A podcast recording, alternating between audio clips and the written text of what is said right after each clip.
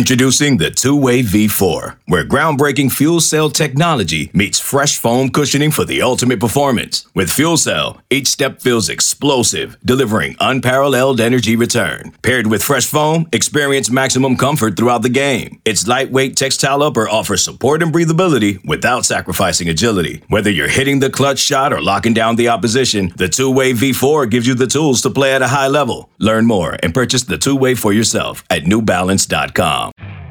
You could spend the weekend doing the same old whatever, or you could conquer the weekend in the all-new Hyundai Santa Fe. Visit HyundaiUSA.com for more details. Hyundai, there's joy in every journey. One, two, three, four. Good morning and welcome into the 24 7 Sports Football Recruiting Podcast. I'm National Recruiting Analyst Cooper Petagna, joined by 24 7 Sports Director of Scouting, Andrew Ivins. And wait, Drew, do you hear that? What's that music? That's 24 7 Sports Director of Recruiting, Steve Wiltfong's music. He is on the podcast with us today to break down everything happening in the college football recruiting world. Steve, you are our first recurring guest on the Oyster Boys podcast. We'll call it 24 7 Sports Football Recruiting Pod already up and at 'em this morning, working with Bucknuts, the 24-7 Sports Ohio State affiliate. How we doing, my man? It's been a while. Hey, good morning, boys. Thanks for having me on. Let's go, baby. Bring in the juice. I love it. All right, a lot of uh, a lot of topics to to cover, Steve. It seems like the 2024 cycle is starting to heat up. So what I'm going to do is I'm going to I'm going to feed you a couple storylines. We'll kind of jump in, add a little bit of analysis as we go. But right now, Auburn – Steve, is a team to watch out for. Andrew and I have discussed Auburn under Hugh Freeze over the last couple weeks, and this is a team right now that seems to be surging, although they haven't put it together yet. But they are just laying the foundational building blocks to what seems to be a very credible and a legit chance at securing a top 10 class in 2024 for the Auburn Tigers. Well, I went basically a two year stretch of barely talking about Auburn. Um, so I think now what you're seeing is an exciting team to follow on the recruiting trail. And it starts at the top with Hugh Freeze, who's fully vested in recruiting uh, at Auburn and building relationships with their top recruits and being engaged and being seen and and uh, being heard about the program. And uh, it kind of goes back to when Harsin was let go I thought that Coach Etheridge and Cadillac Williams kind of set the tone for the program moving forward for what the what they could be potentially on the trail. Those two guys for their alma mater started recruiting, um, getting as many kids at campus as they could for games. And uh, so it set the tone for when Hugh Freeze was hired. A lot of people thought it was going to be Lane Kiffin, but then when Hugh Freeze was hired, Coach Cadillac Williams and Coach Etheridge had Auburn in great position with a lot of blue chippers where they could land some guys late. They flipped a lot of guys. They had the heaviest spatula in the 2023 cycle. And, and and then here in 2024, they're they're ripping and roaring with a few early commits, including Walker White, who they beat Clemson on, among others at the quarterback position. And you're seeing all these five stars and four stars visiting campus. They're trying to flip several guys committed to Alabama right now or Georgia. When you're talking about guys like Perry Thompson, Demarcus Riddick, um, Sterling Dixon, Ryan Williams in the 2025 class. They're not afraid to go after anybody under Hugh Freeze and company. KJ Bolden's been to campus twice this spring. Who cares if people are saying Georgia and Ohio State are best position for him? We're swinging at KJ Bolden, and he's had fantastic visits on the plains. He loved his experience this past weekend. He's looking forward to getting back. And you know, I could rattle off a bunch of the names that they had there this weekend Perry Thompson, Cameron Coleman, who I think they're in a really good spot for. Kevin Riley, their front runner for the top 247 running back from in state, Jeremiah Beaman, uh, uh, Charleston Collins is a guy that at one point I liked LSU for. He just had a great visit to Auburn. So they're not only getting great players to campus, they're getting dynamic skill players to campus. They're getting guys around the line of scrimmage that can be difference makers against Alabama and Georgia on Saturdays. And it had been so long since we've seen Auburn like beat a blue blood on the trail for someone that they wanted. It didn't really happen for several years. Last year at the end of the cycle, we saw them get some recruiting wins against some teams that are actually competing for some marbles. And now that they're and now this cycle, you know, they, they've had some big recruiting wins and they're in these major blue chip battles and they got a chance to win some, man. And that's what Auburn football should be. You mentioned one word or two words right there, Steve. You said skill players, right? And I think when you look at the A Day visitors list, that's what stands out to me. Uh, you brought up Hugh Freeze, what he was able to do last cycle, comes in a month before the early signing period, uh, and they and they get some big wins, right? Uh, Keldric Faulk, def- defensive lineman, pass rusher, um, uh, Lee, the, the, corner, Tyler Scott. Uh, they loaded up on the defensive side of the ball, and you look at what they already got committed here in 2024. It's again heavy on defense. I, I, I told my buddy who plays at played at Auburn this this morning. Auburn hasn't had a skill player, an offensive skill player, go in the first round of the NFL draft since 2005. Right? It has been a while. In fact, over the past three years, they've had just two two skill players drafted. So when I look at this list and I see Perry Thompson on there, and then the one I really want to highlight, Cameron Coleman, the five star wide receiver, who is a big riser for us. That's what Auburn, I think, needs. We know they're going to be good on the defensive side of the ball. They're going to have talent there, but they need an influx of skilled talent. And that's what I think if you're an Auburn fan, that's why you should be excited about this visitors list. There's some perimeter playmakers there, guys that can move the chains, you know, be a wide receiver type one. So I, don't know if you have any more on on Cameron Coleman, but when we talked to him, me and Cooper did uh, there in Atlanta at the Under Armour game, he brought up that he, how he was talking every day with Hugh Freeze, and I thought that was pretty notable because I don't think Brian Harsin was as involved with a, a blue chip recruit like that. I think that there was. I think like Brian Harsin was the least visible head coach on the recruiting trail in the SEC. And your stat there on Auburn skill players getting drafted, I didn't realize that. It kind of like takes me back to a stat where there was a time uh, up until recently where Michigan hadn't had a running back drafted since Mike Hart until Chris Evans was drafted in the sixth round, and Mike Hart was his position coach. Uh, that it just blows me well, away that Auburn hasn't had a skill player drafted uh, as high as you said since you know, it, 2005, it, which was Cadillac, and Cadillac's on staff there now. I know, isn't that wild? Yeah, but look, Auburn's Auburn's uh, exciting to follow. We're talking about Auburn. We, like I said, we barely talked about Auburn. They have they have one of the best running backs in the country committed right now, and Jamarian Burnett to go with Walker White. So the foundation of this class is is off and running. And and then yeah, um, I talked to Cameron Coleman after the visit, and uh, you know he talked about seeing the offense in action, talking to the coaches, the coaching staff. They love the scheme and what Coach Freeze is doing with the program. And, and Perry Thompson echoed a lot of the same things and and uh, you know just talked about the welcoming feeling that they're getting from the coaches. And and so these this coaching staff, you know, Cadillac and Coach Etheridge uh, are, are going to be engaged at their alma mater, but it's not just them. Coach Thornton and and uh, the off-field guys, Trovon Reed, but uh, you know, obviously Hugh Freeze and, and and this entire staff is is invested in in, in recruiting right now at Auburn, and you're seeing the caliber of players are getting on campus, and so now we'll ultimately see who they close, but they're in position to have a top ten class, and so. Um, and, and not only that, a top 10 class full of guys at the right positions. Well, I, I think what's unique about Auburn and Cooper, I, I know you want to go here, is you mentioned it, Steve, last season. I mean, kids are, kids are always going to show up, right? There's going to be fans in the stands. Uh, you, you just got to put a product that attracts talent, right? Give a give a reason for kids to go there. So I think this is a, a big year on the field for Hugh Freeze. I mean, you're you're a two hour drive from Atlanta, you know, right down the road from KJ Bolden we, we know the state of Alabama continues to churn out talent. So you're right, the runway is there for them to make plenty of noise, not only in the SEC but on a national level. They're building the new facilities. You already see them getting in the mix with top 2025s now and building that foundation.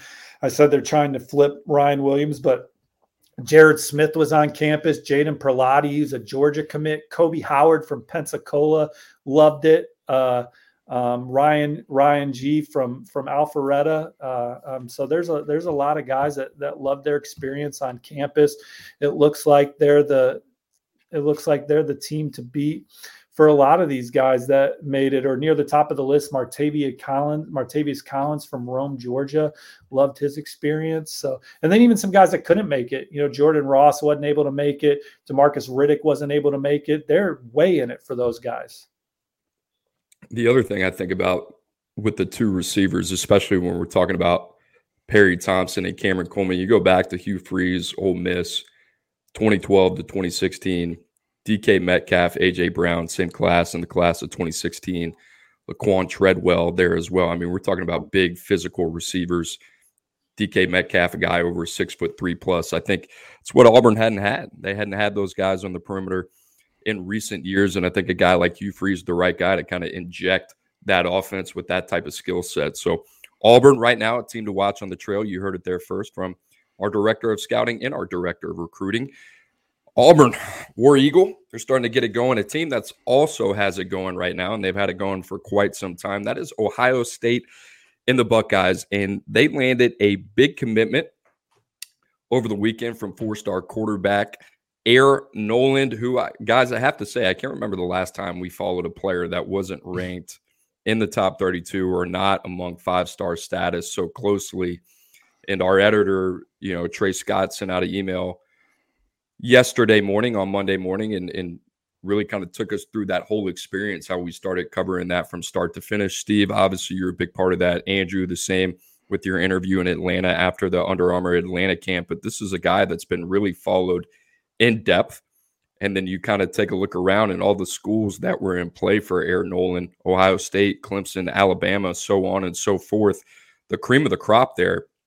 And I don't want to call it a 1A, 1B type of situation. But once Dylan Raiola came off the board, it seemed like Air Noland became the most coveted arm on the market. So, Steve, I, I would just say in in a brief fashion, Air Noland could have chosen to go anywhere in the country. When it really came down to it, why did he decide to go to Ohio State?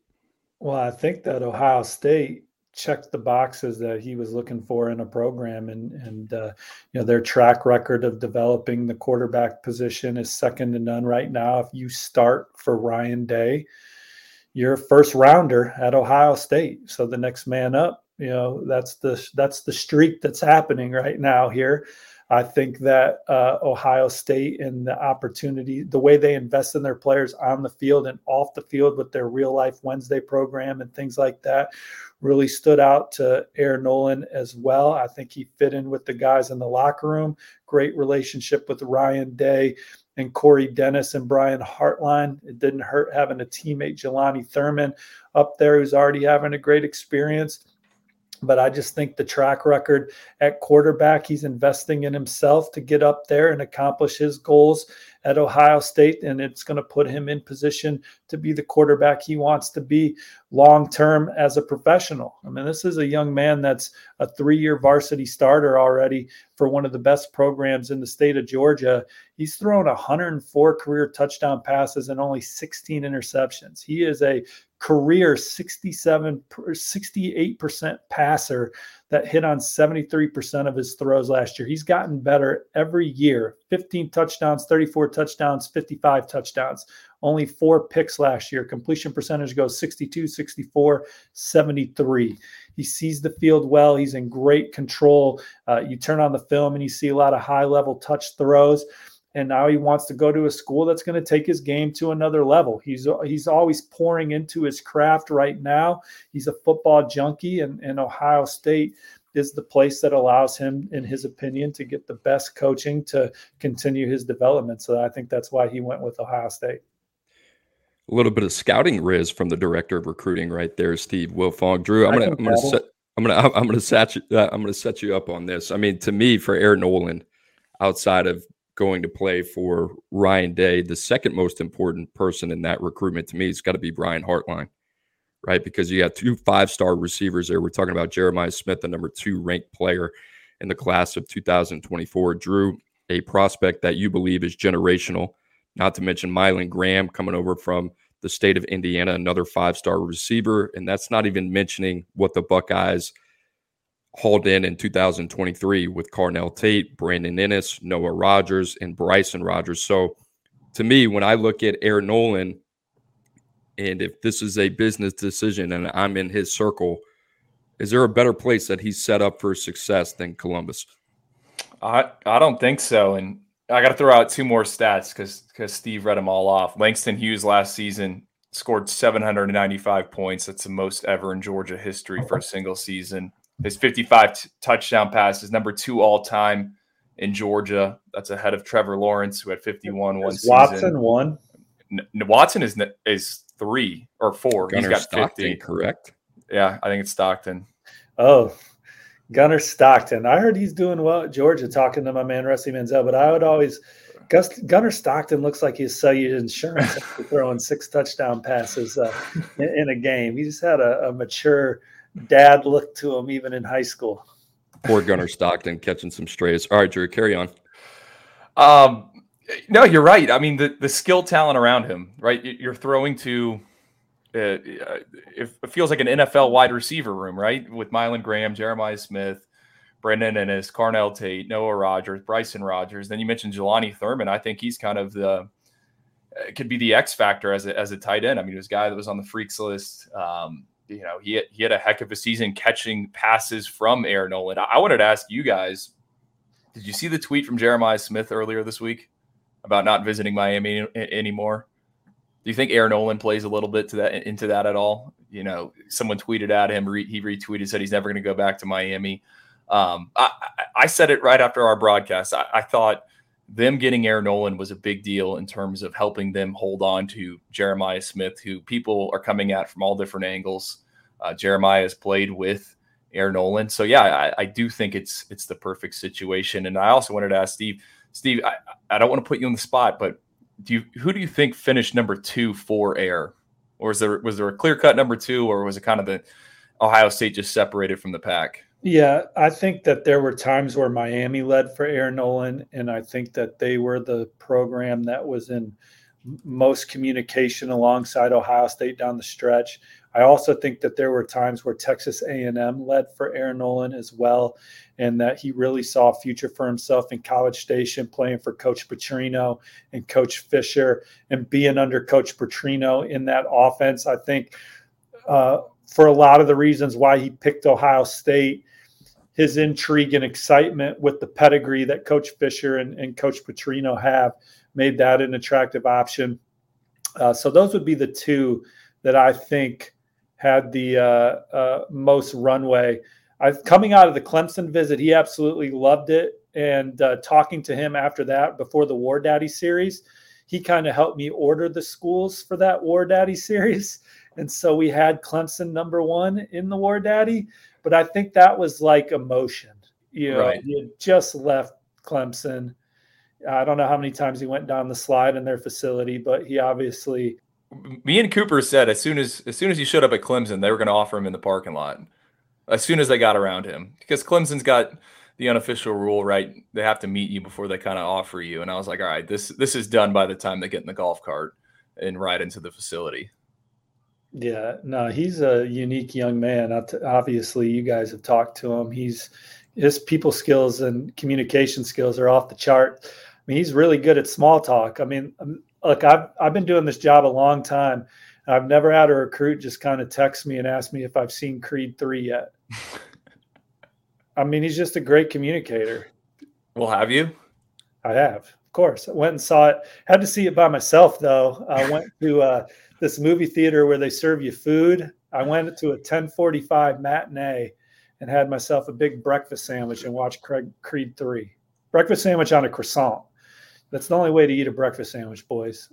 Uh, I feel like everybody's got their way of decompressing. Steve, it sounds like yours is a breakfast croissant and Creed 3 matinee, which I love. One day we should do an episode just on that. How do we decompress from the job? Hey, the other thing here with Ohio State, I brought it up in the past, but this quarterback room in terms of the diversity of talent is pretty intriguing. I think it's one of the more fascinating quarterback rooms to really continue to monitor over the next couple years because you got a, you got a little bit of everything. You got Devin Brown, who's the pure pocket passer out of the state of Utah. Kyle McCord in there as well. After that, I mean, you look at a guy like Lincoln Kienholz, very different, very athletic. I mean, we're talking about a multi sport athlete, a guy that could get it done on the hardwood. He's got a little bit of everything to him.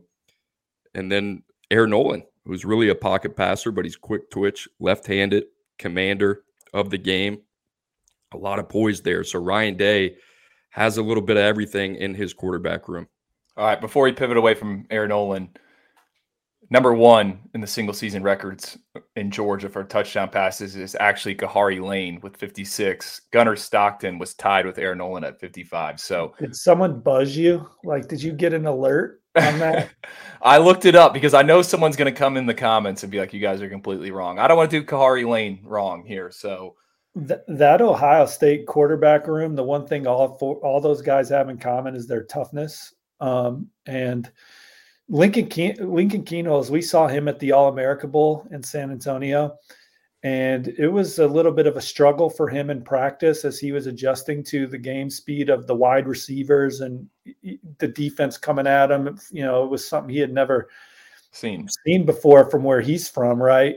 But man, so you know we're watching him and you get caught up in these practice moments it's it's human nature when you're out there and you know he's he's you can see that he's talented you know he's a talented athlete but he's struggling and then the game the game comes on and all of a sudden man he's balling you know pass rushers are coming at him he's out of there He's got a good presence. They can't get a finger on him. He's making plays downfield. He was the only guy that could move the ball for the West against that fantastic East defensive line. And so you just saw why Ohio State pivoted to him incredibly hard at the end of the cycle. And, and, uh, so it, it's going to be interesting to see what kind of career he has at Ohio State. Because when you look at the best quarterbacks in the NFL right now, they're all mobile. They all can make things happen, and that's and kind of his game. And they're all a lot of them are multi-sport athletes as well. And, and, and Lincoln's a guy who what what was he hitting in baseball like over 400? Uh, led his team to the Final Four in basketball as well. I mean, I know it's South Dakota, but that guy. Uh, I, I watched like a 20 minute local news special on YouTube about him, and I was just kind of like jaw dropped in awe. I'm like, this is the all American athlete. He's got well, he's a gamer. When the bullets fly, he performs fair fair to say, as you just said, he's got that gamer tag. You know, and I think we all expected him to show up in San Antonio. That's probably what we expect. I think we'd be more surprised if he excelled throughout the week. But the more important part, and Mark Pantoni talked about this. I mean, they're looking for winners, and you talked about toughness. But all those guys that we mentioned, Air Noland included, they're all proven winners. We're going to take a quick break. You're listening to the 24 7 Sports Football Recruiting Podcast. This episode is brought to you by Progressive Insurance. Whether you love true crime or comedy, celebrity interviews or news, you call the shots on what's in your podcast queue. And guess what? Now you can call them on your auto insurance too with the Name Your Price tool from Progressive. It works just the way it sounds. You tell Progressive how much you want to pay for car insurance, and they'll show you coverage options that fit your budget. Get your quote today at progressive.com to join the over 28 million drivers who trust Progressive. Progressive Casualty Insurance Company and Affiliates. Price and coverage match limited by state law. When you need mealtime inspiration, it's worth shopping Kroger, where you'll find over 30,000 mouthwatering choices that excite your inner foodie. And no matter what tasty choice you make, you'll enjoy our everyday low prices, plus extra ways to save, like digital coupons worth over $600 each week. You can also save up to $1 off per gallon at the pump with fuel points. More savings and more inspiring flavors make shopping Kroger worth it every time. Kroger, fresh for everyone. Fuel restrictions apply another guy that Ohio State is in the mix for. We'll talk a little bit about the Buckeyes, but Sammy Brown, five star linebacker out of the state of Georgia. Steve, it looks like it's shaping up between five programs, and I'm going to name a couple here Oklahoma, Ohio State, Tennessee, Georgia, and who am I missing? Clemson. Clemson. There you go. So, a little bit of reading the article that you put out on Sammy Brown and some of his spring visits and what he's got going on. It sounds like he's going to take all his visits over the summer. This is one of the more, I would say, compelling athletes uh, that we're going to follow throughout the cycle in 2024. Andrew just talked about the multi sport athleticism and why it's so important. Well, if, if you want a uh, firsthand look at what a multi sport athlete, do it all type of player looks like, then look no further than Sammy Brown. But Steve, it's kind of like the precursor to the all important official visits that are coming up this summer. But the spring cycle for Sammy Brown, where do things stand for him as he starts to gather more and more information and hopefully is trending towards making a decision probably before the fall. I would imagine just reading the tea leaves based on the summer OVs and the and the spring visits as well. He's as explosive a short area athlete there is in the country, powerful, strong, um, and his recruitment. He he was just at Georgia, and the way he described that practice, it was like the Georgia players went into that practice like it was the SEC championship. I mean, he talked about the physicality that they had on the field and how hard they were hitting and playing and how hard the coaches were coaching. Um, there's a reason why Georgia's the two-time defending national champs and uh, their spring scrimmage. Uh, he might have like went to the real spring game because I doubt they'll, you know, what they what what you'll see in public at the spring game. But he said that spring scrimmage was his physical practice he's ever been to. I know he's got a great report with Kirby Smart and Glenn Schumann. Uh, loves the way they develop players, loves the way they scheme it, loves the culture of the program, loves being in Athens. I give them the slight edge, man. I mean, I like Georgia in this recruitment and have for a while. Uh, I probably should mark it with a crystal ball at this point. I've said it enough. Whoa. Um, Clemson, I'm certainly not sleeping on Clemson. I know he's been to Clemson a ton. He had another great visit there. Says it's the best culture in college football. Uh, loves Coach Goodwin, loves Coach Swinney. He talked about their practice and their culture, and he was like, you can see the way the players interact with each other and the way the coaches interact with the players. That I mean, that's special to him and he, it's unique to the places he's been. I, I, the way people care for each other at Clemson really stands out to him. In addition to all the success that they've had, um, Tennessee, he was just there recently. He's got family in the area. Was up there for Easter. Got a lot of one-on-one time with Coach Banks and and Coach uh, uh, BJ, their linebackers coach. Um, Coop, Coop, you worked with him at Michigan, right? Which one is that? Ryan Jean Mary. I did not. Gotcha. I did not. So he got some one-on-one time with those guys. Loves the arrow up on Tennessee. Oklahoma talked about the similarities between the Clemson program, which is obvious. But one cool thing he pointed to on his visit to Oklahoma was he's like Brent Venables is standing behind the linebackers the whole time at practice. So he's like, this dude's the head coach, he's the DC, and he's the linebackers coach. So that makes Oklahoma unique for him. And then he loves Ohio State too. He's been there a couple times, going to go back for an official. Uh, he said Coach Laurinaitis is one of his best relationships. And then he talked about Jim Knowles. I got a kick out of this. But Jim Knowles, he called him an old school throwback uh, linebackers coach that wears jeans and a golf shirt to work. And I was talking about this on the Bucknuts podcast. So there's not a whole lot of denim in college football out there. And you guys, when you're out on the road, Andrew, and you see these college coaches, they're about to be on the road next week, and most of them are wearing khakis and a golf shirt or their logo. But I would always see like the coaches from Texas, they were always in jeans. So it kind of made me think that's what I thought of when he talked about Coach Knowles there. I saw Jim Knowles last spring on the road. We shared a sideline, but he was not wearing jeans. Not and I also saw I also saw Ryan Day, and I was impressed because he had three phones in his back pocket. Somehow he made it work in the back pocket. What does someone need three phones for, though? I, well, I mean, you, you, you want to be honest? I mean, I was with a college staffer and he he had two phones over the weekend. I'm like, whose phone is that? He's like, oh, this is my head coach's phone. I'm like, what? Like, well, sometimes coaches have two phones because they have the phone that goes with them. They switch jobs so much so they have their regular line that their friends and family can reach them on, and then they have the work provided phone. So, I, but the third phone, that's different. I, maybe it was I will, two. I, I will know. say this little college football secret: there is an app out there that programs pay money for that allows an additional support staff member to text on behalf of a head coach or other staff members, right? Without them really even having that device in their hands. So now I don't know how that plays in, but everybody when when I was at Michigan, Michigan was the only place where everybody on staff had two phones, including me. You had a work phone and then you had your personal phone. So the bat I don't know how that plays into it. He's probably got one just for receivers, I would imagine. Another one just for quarterbacks. I mean, the way they're recruiting, why not?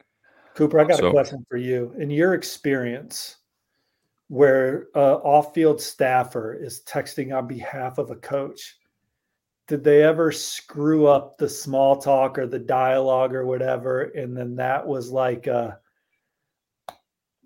Deal breaker. a collision? I wouldn't the say a deal breaker, but sure, it, it it absolutely happened. I mean, it's it's very difficult to embody the vision and the voice of the head coach and uh, anybody, right? If I was texting on behalf of Steve Wiltfong or if I was texting on behalf of Andrew Ivins, and I'm developing this relationship between the prospect and members of the prospect's family or decision makers that is now the relationship that you have that exists, right so all those topics that you have covered and all those conversations that have transpired now live in that world to where now you have to do your homework when that prospect and their family or their decision makers come on campus. So it is tricky. Or you could be like Mario Cristobal and you could do the work yourself which listen I, I've talked about him before, but I think so much of his secret sauce is his ability to put himself in the arena, which is every day at a certain time, texting not only the prospect, but the people that are important in that process. And I think that gives him a big leg up in the recruitment is that he is so persistent, but it's also him like you're going to wake up every morning at 4:30 with an all caps text from the head coach of Miami football. And that means something because not every head coach is willing to do that. Now there's a there's a million different ways to skin a cat. It's not the only way that you can successfully recruit people, but it's different. I do think it takes away from the auth- authenticity of the relationship when you have somebody else texting for you. I don't like it. I've never liked it. I think it's lazy. I think coaches get paid way too much money not to do their own recruiting. And I think it's a cheap way out.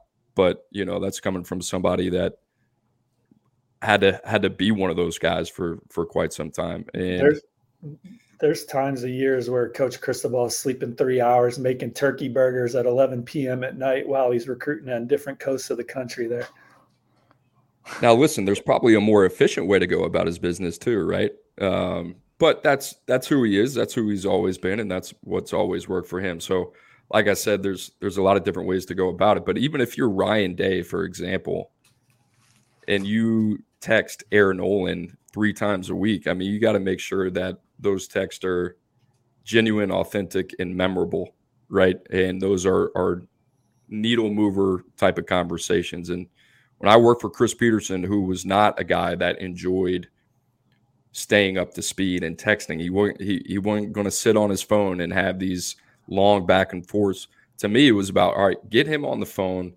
with the prospect, tell him we would have three to four points every week. I would have to make him a basically a sheet that would run three to four topics that we wanted to talk about with the prospect and their family that we had to hit home on those conversations would last 30 45 minutes sometimes an hour plus if you had one of those a week for who he is and the, and the prospects at this point have a better understanding for who he is that's all you needed right you didn't need you didn't need a good morning text or hey good luck at good luck at practice today right? So it's different strokes for different folks. I think everybody's a little bit different there. But steve i i, I did have a, a quick question for you real quick.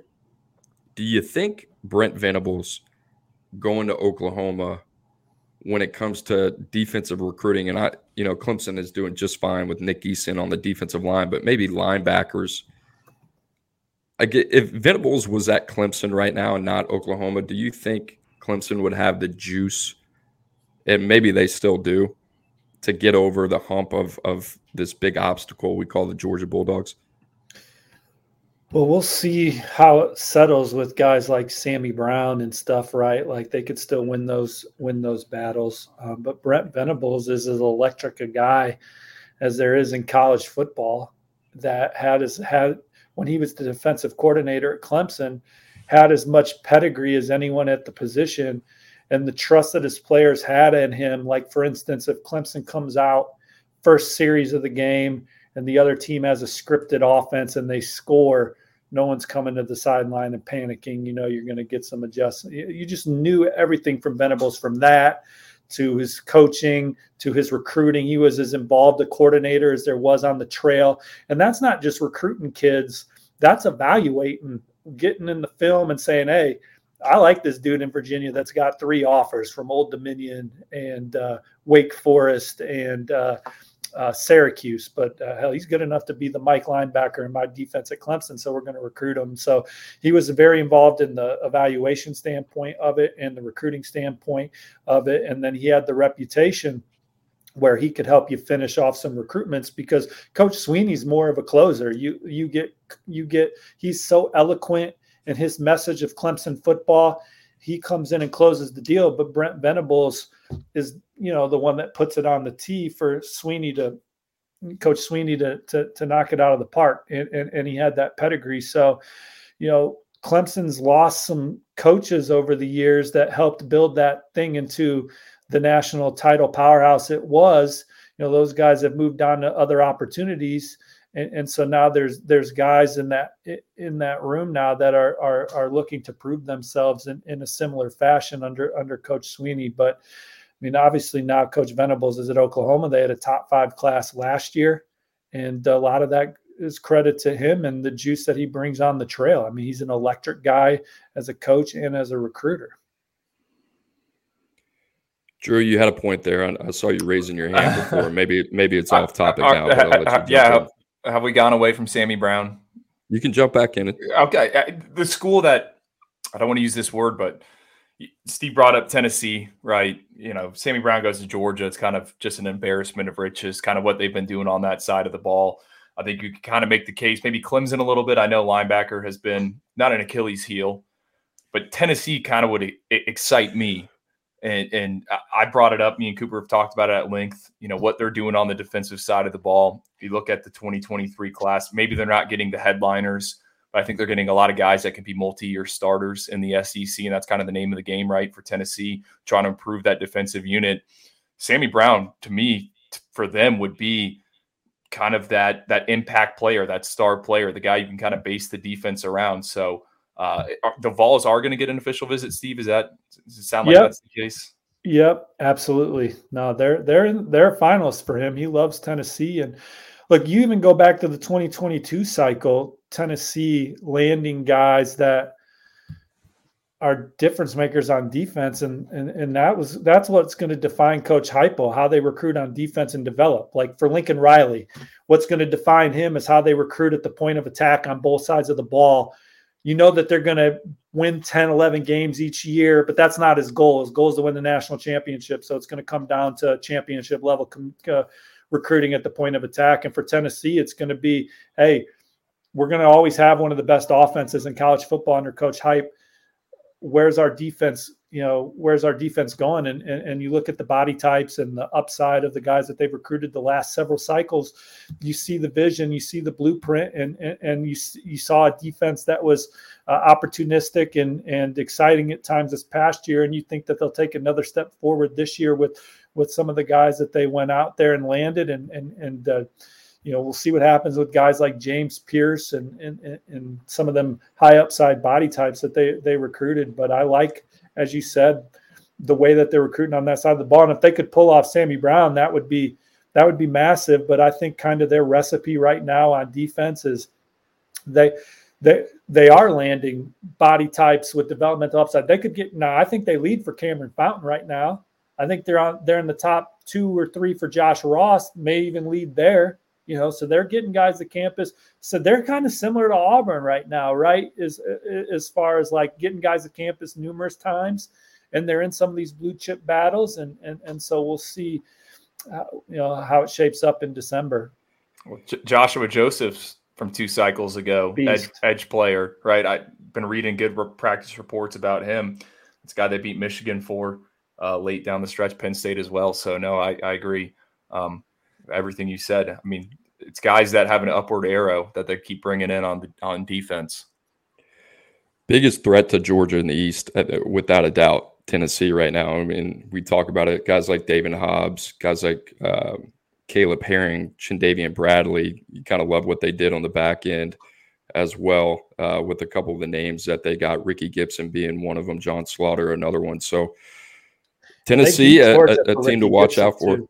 Yeah, and, and Ricky Gibson, a late riser from the state of Alabama. So Tennessee right now, I think, you know, when Brad Crawford did his uh, 2025 future top 25 rankings, and I think he had Tennessee at six. I want to say, I mean, Tennessee to me is a team that could have gone as high as number four. I love Tennessee. I love the way they're recruiting. I think offensively, if you're able to tap into what they've done, I mean, you talk about guys like Nico, Iamaleava, and then Nathan Leacock, right? I mean, they continue year in and year out, load up the skill spots. That's an offense that is is going to produce. We've seen that the last two years. Tennessee, one of the most dangerous teams in the country. Steve, another team that's trying to get over the hump, back to back college football playoff appearances. Jim Harbaugh and the Michigan Wolverines there's been a lot of talk, uh, especially on this podcast, the last couple of years of them not living up to their expectation on the recruiting trail. And let me say this as somebody that used to work in the personnel department in Michigan, that's 110% true. They do a great job in terms of identifying talent, finding guys that fit their program, and then developing their talent. They have left some meat on the bone when it comes to recruiting at a high level. And this is what's frustrating the way they're recruiting right now in 2024, this is the way that they're capable of recruiting year in and year out.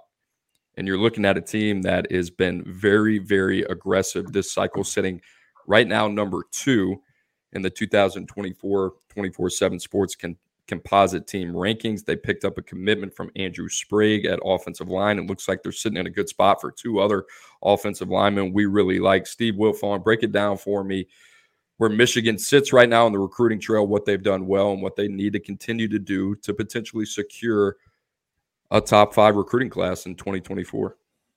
Well, that 2021 class was kind of like, you know, a class that kind of like, and even even the the hall before 2020, those were that's where you kind of started to see like a turn for Michigan as far as like injecting more speed into the offense and um, yeah, obviously you hit on JJ McCarthy and then you hit on Jadyn Davis. You start hitting on guys that can take your program and, and win you games at that position and maybe not just be a game manager that that we saw so often uh, early on in Coach Harbaugh's era. That was still really good. I mean, it's just as you said, it just speaks to the standard of Michigan football when uh, you know Michigan had several good years under Coach Harbaugh, but it wasn't enough because you weren't beating Ohio State and you weren't making the playoff and you weren't winning the Big Ten.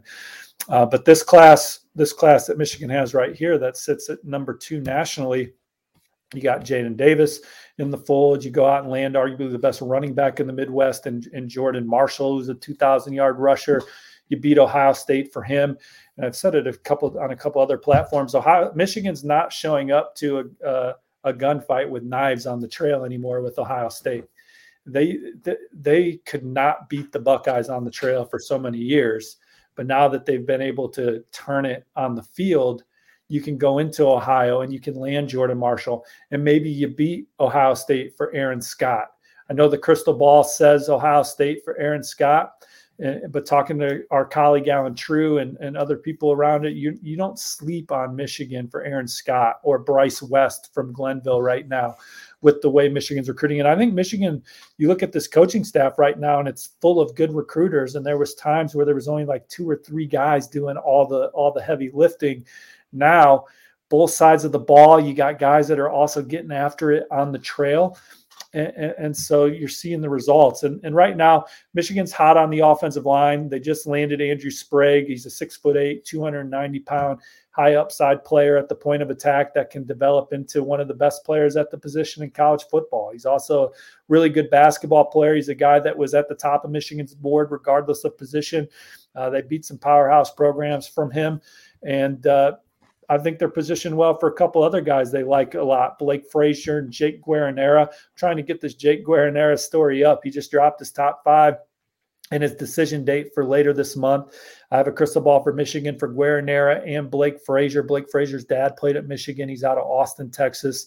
Um, but those are two tough, hard nosed, physical players up front. And uh, with Michigan's strength and conditioning program, with their offensive scheme, and with the way that they develop players at the point of attack, you, just figure if they get some offensive linemen in there that are tough and can bend, they're probably going to end up being pretty damn good, right, Coop?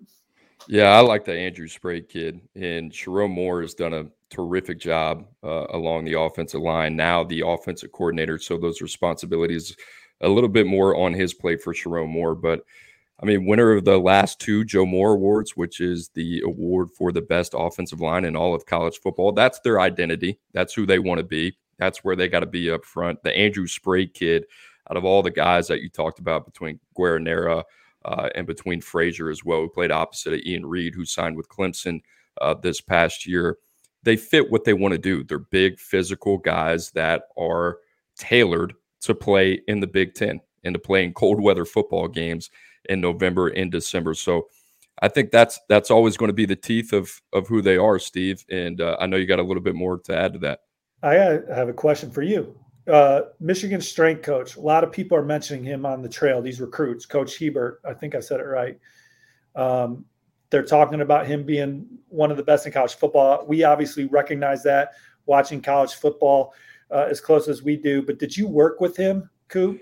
I did. So I, I, will say this. I'll add a little bit of context here. One as uh, somebody who worked for Michigan, and then one uh, as somebody who had to uh, recruit against Michigan at the University of Washington, Ben Herbert might be the single most important hire during the Harbaugh era. That was a big point of contention when I was there in 2017. And I was I was there for a cup of coffee. It was 11 months, but we went eight and five that year. We lost to South Carolina in the Outback Bowl, and that team was more physical than us. And then from a, I would say, point of attack standpoint, we were very underwhelming for a team that was supposed to be built at the point of attack. I mean, we got pushed around by Wisconsin, and that was kind of a wake up call. And Ben Herbert had been at Wisconsin, he had been at Arkansas with Bret Bielema. He came in and really kind of changed the identity and mentality of the program. And I think you have seen that now uh, really from the ground up. And those guys put in a lot of work. But I know we talk about it a little bit. These players don't spend more time with anybody except the strength and conditioning staff. That is their home away from home. Like that is an extension of the head coach. The culture and the mentality of a football team is cultivated in the off season, and you better have a very good strength and conditioning coach who's an extension of that. On the flip side, when we're at Washington, Zach Charbonnet, you know, I've talked about Zach Charbonnet a lot. So, number one running back on our board. Michigan, I remember, had liked him because I had worked with Jay Harbaugh, who was a running backs coach at the time. We had liked him too. He's from the state of California, had him on campus multiple times. He ends up going to Michigan, signing with them. And he told us at the end of the day, he signed with Michigan because he loved so much of what they were doing in the weight room. And Ben Herbert was the guy. And this guy was obsessed with professional development. Who's going to set me up for success? Now, he transferred. He had some injuries. He had some, it, it wasn't a great fit for him. Ends up at UCLA. Point being, that guy's been an X factor for them. And they look like a completely different team. And sure, they've recruited better. But in terms of the job that he's done, it's been really, really impressive. And I think he doesn't get enough credit. His staff is elite. Um, but he's been a he's been a complete game changer for for Jim Harbaugh ever since he stepped foot on campus.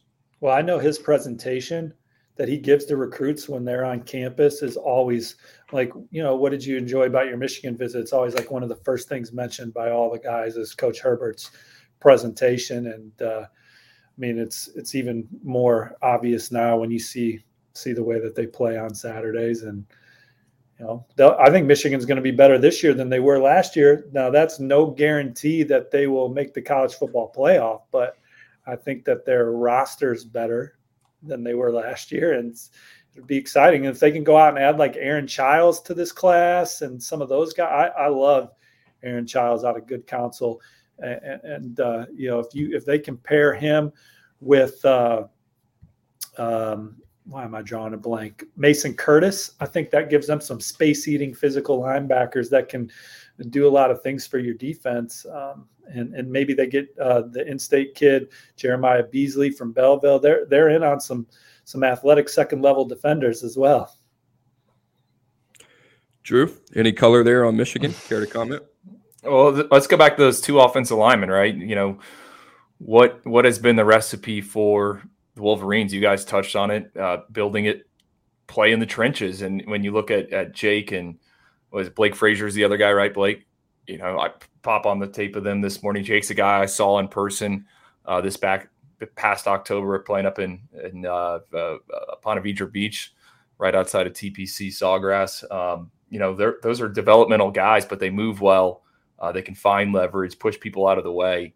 Um, and and Steve, you always remind me like, hey, Michigan's going to get some of these guys drafted, right?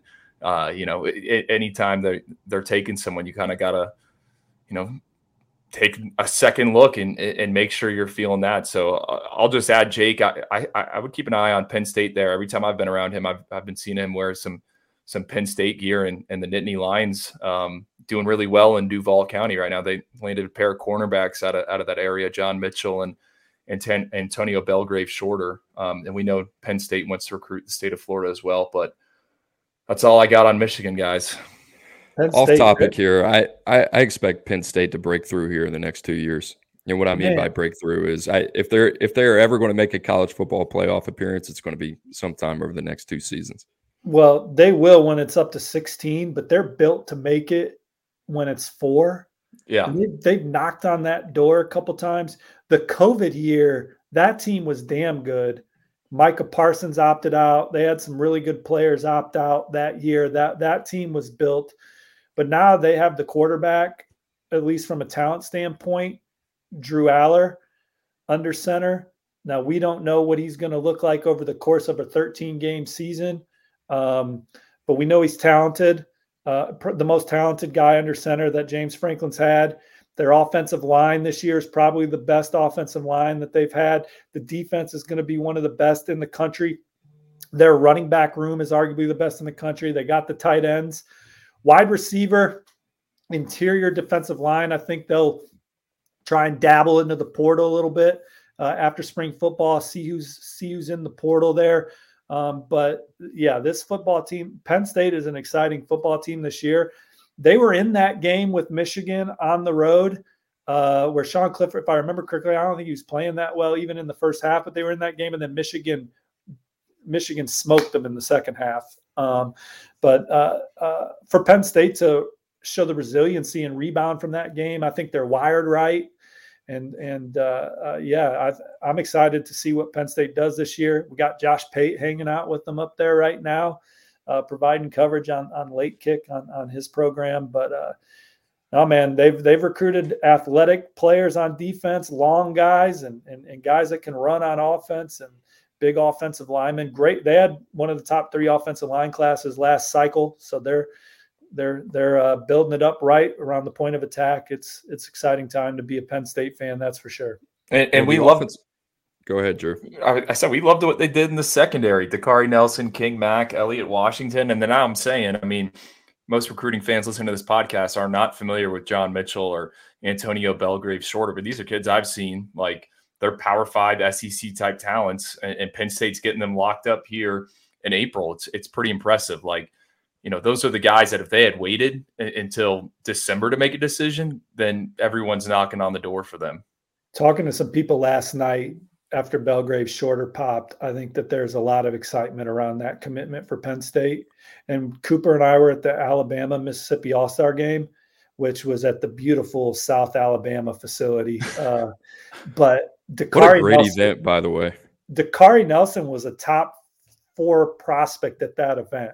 Like my opinion. You had Suntarine Perkins, you Peter Woods, you couldn't miss him. But man, Dakari Nelson, you could not miss him. Like you walked out on the field and you're like, that dude looks like he's a college junior right now.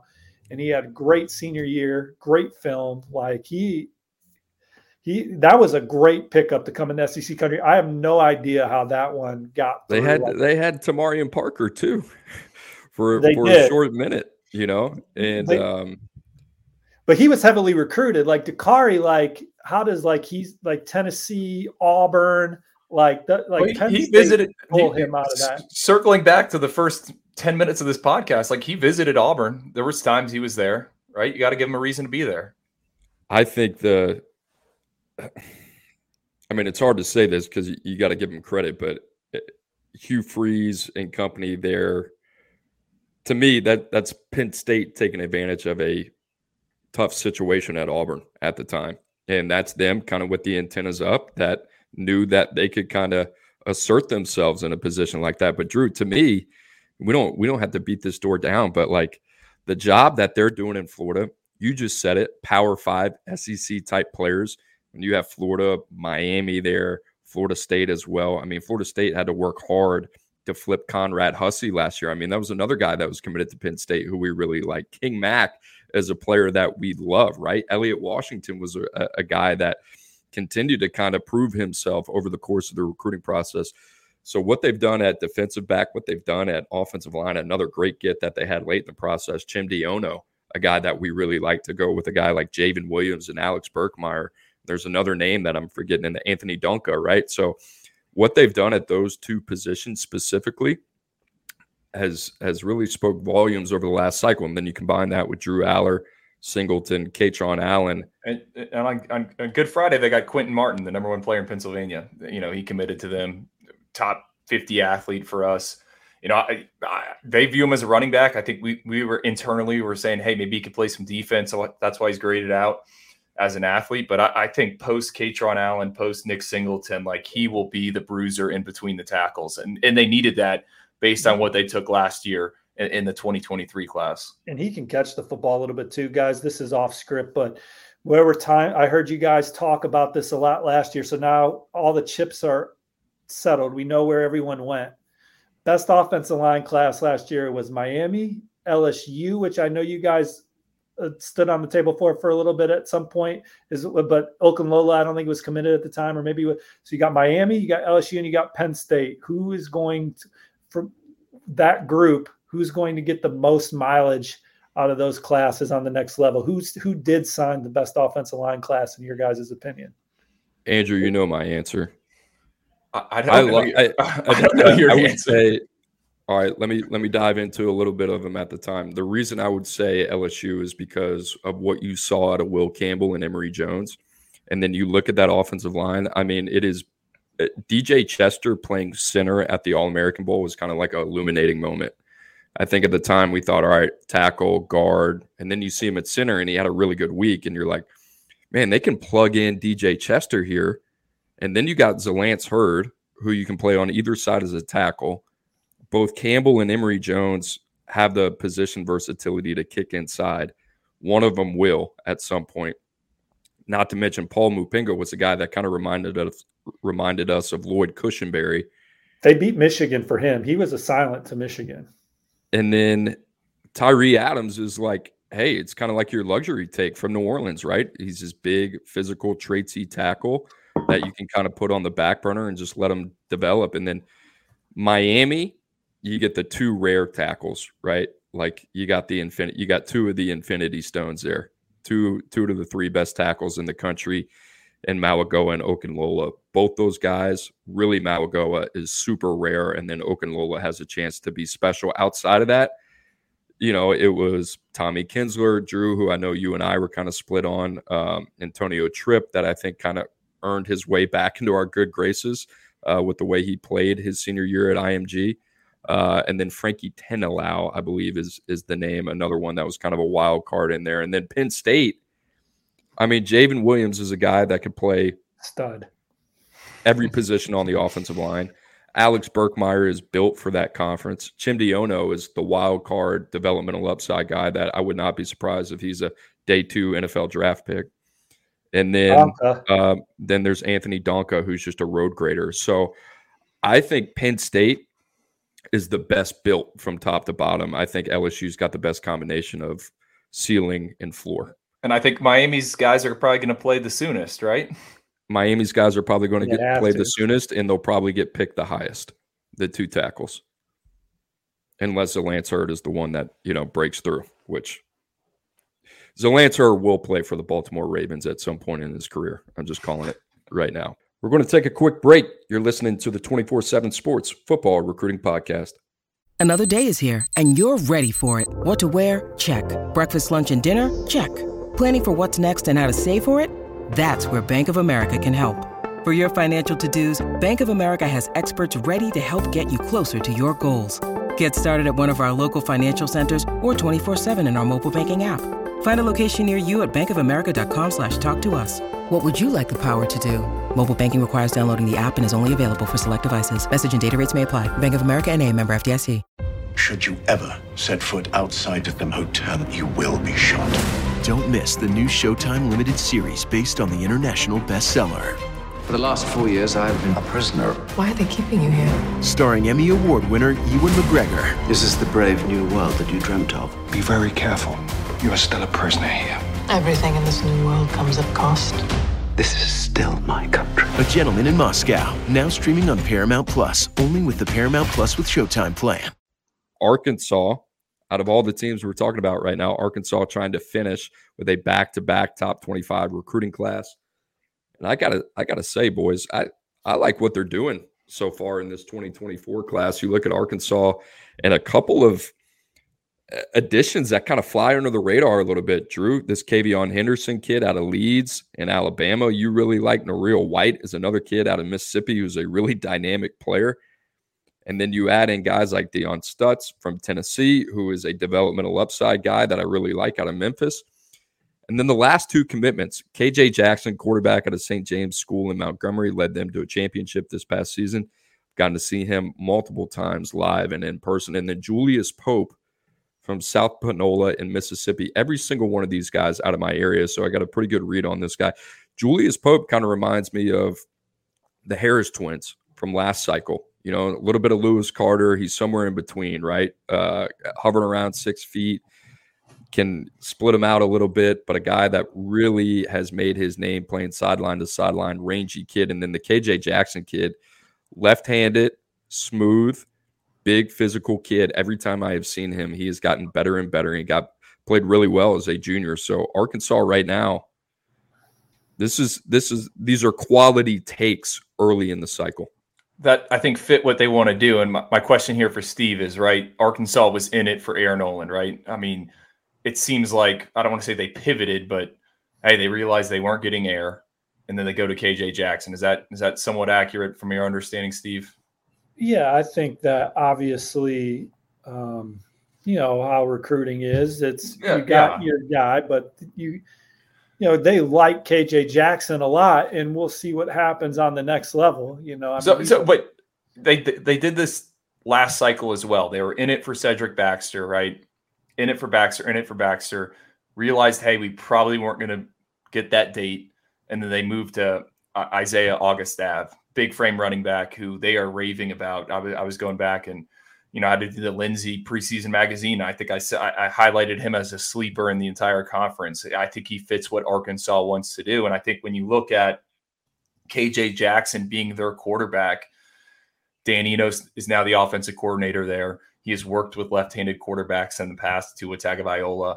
Um, Cooper, I agree with your assessment you put on the tape. I mean, this guy has a a, a kind of one of the strongest arms I, I would say we've seen in the 2024 cycle. I mean, he can air it out, big frame guy, can move around, plays basketball. I, I like him.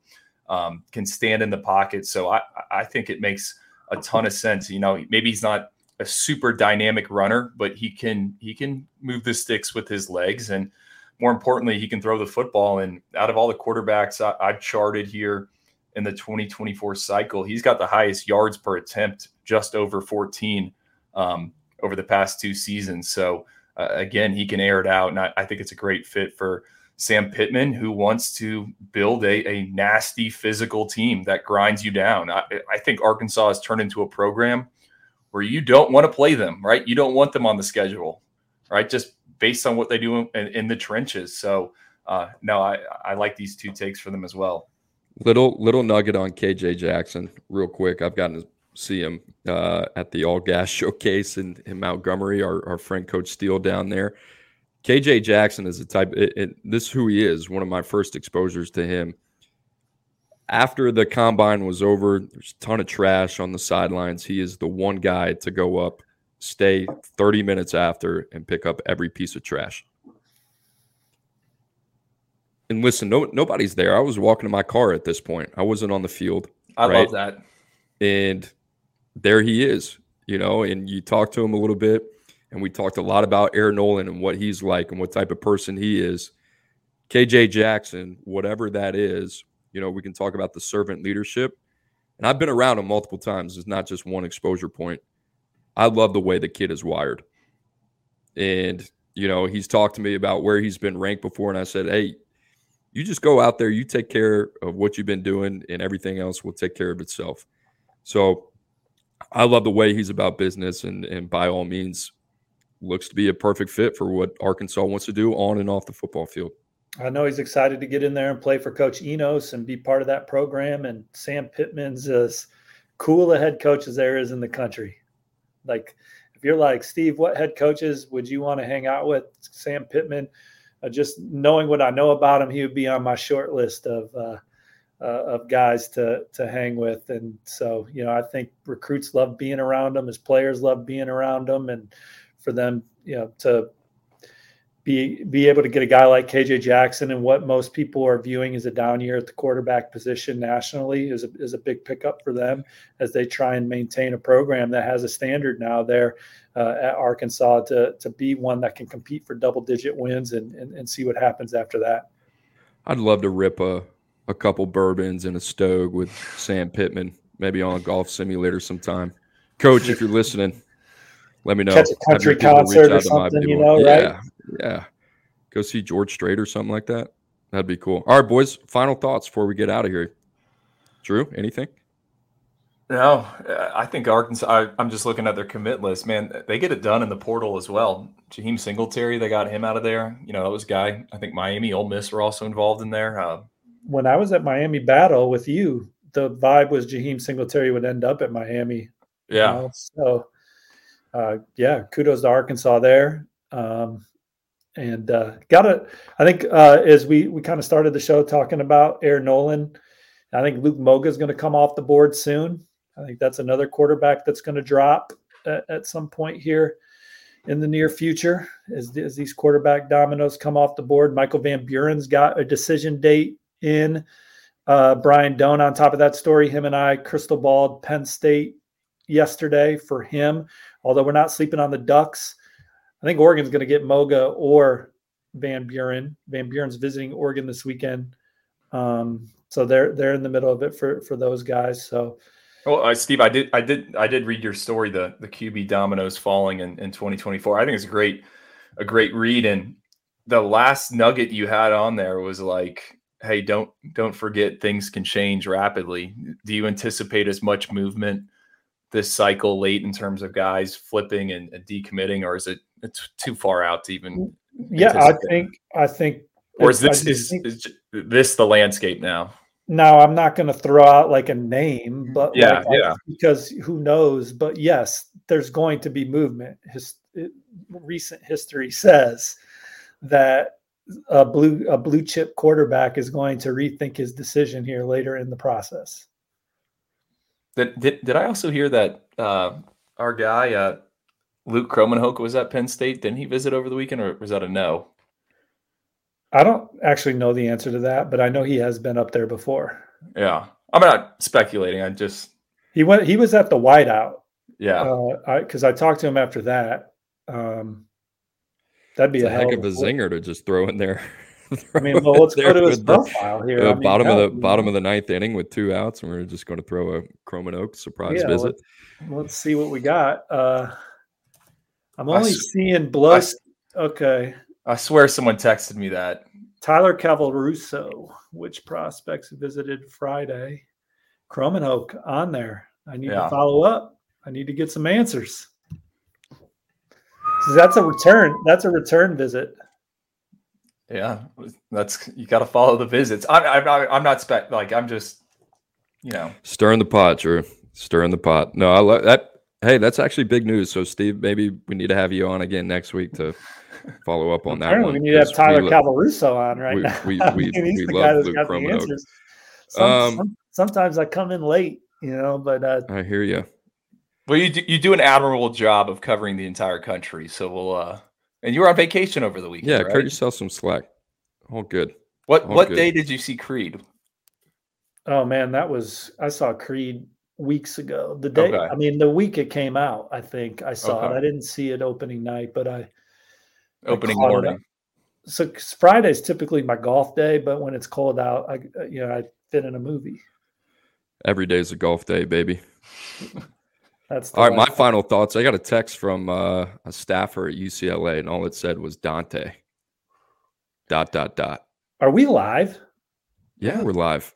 I thought that this was like a recording. No, this is final thoughts, man. final thoughts. so people were listening to us live right now. No, no, no, no, no. Oh, No, we're not. Li- we're not live. This is recorded.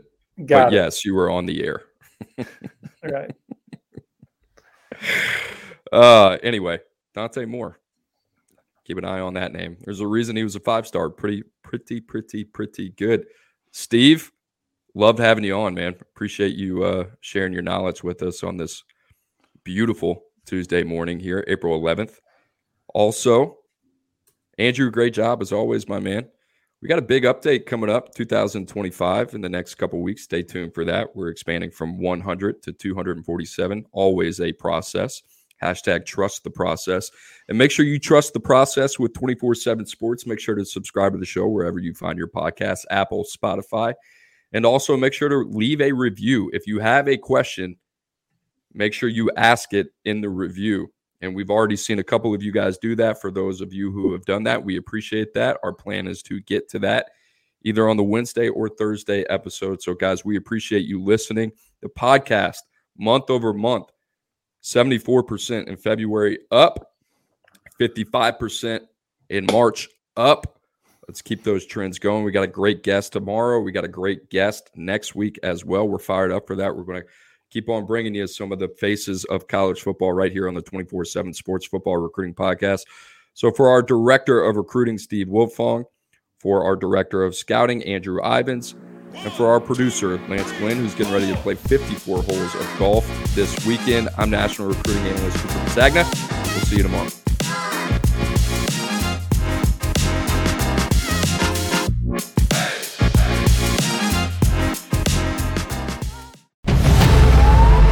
New CBS Sunday. You collect rewards, right? This is how I make my living. When something is lost, everyone's looking for something. He finds it. You strong swimmer? So so. So so. So so's okay.